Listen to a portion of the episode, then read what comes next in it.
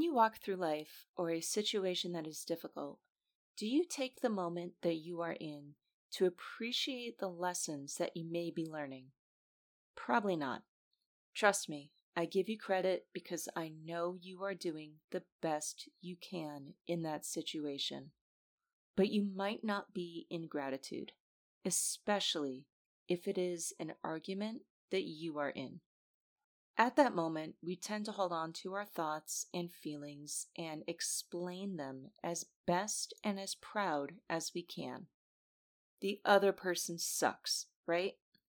Their point is mute, they are not hearing you, you have something important to say, and you want to be valued, but they are a dumbass and they are not respecting you. Your arms go out to reach them for the chokehold you probably won't do, and your eyebrows are pointing south.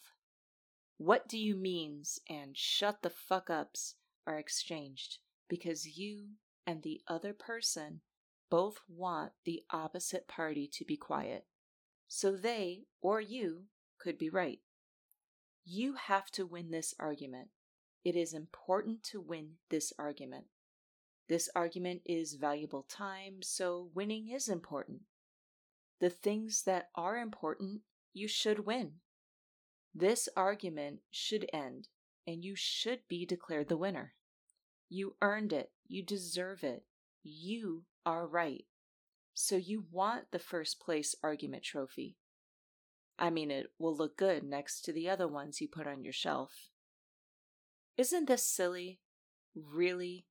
We do this all the time, and we watch other people argue and think, what dumbasses.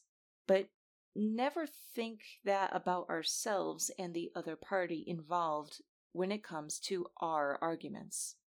Once you are in the argument pool, everyone is flailing about and keeping their arms up. But once you climb out, you can watch all the idiots in the pool flailing and keeping their arms up. I am not perfect.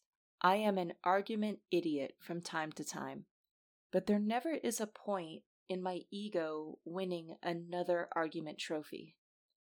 There is no physical mantle to put it on. No one is coming over to see my collection of trophies. I don't have anywhere to physically carry them around and show them off like a WWE wrestling belt. So, what the hell am I trying to win? I don't think I'm trying to win anything. I think I'm trying to defend my castle. When I feel that the bullets are flying and the giant horse is slinging boulders to knock down my towers, I feel I need to defend my structure. Here's the problem most of the time, we are in a Monty Python movie. There are no real bullets being shot or giant boulders which will hurt our structure. You are most likely the guard at the top of the tower yelling, Your father was a hamster, and your mother smelt of elderberries.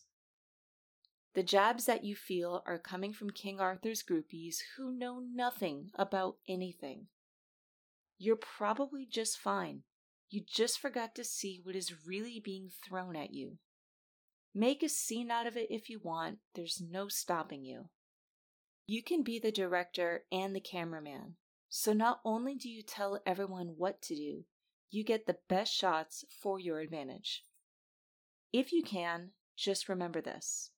You can be the director and the cameraman, but do you want the world, your family, your kids, your friends, your loved ones, and the group of people around you and karma to see you directing like 300 or like Monty Python and the Holy Grail?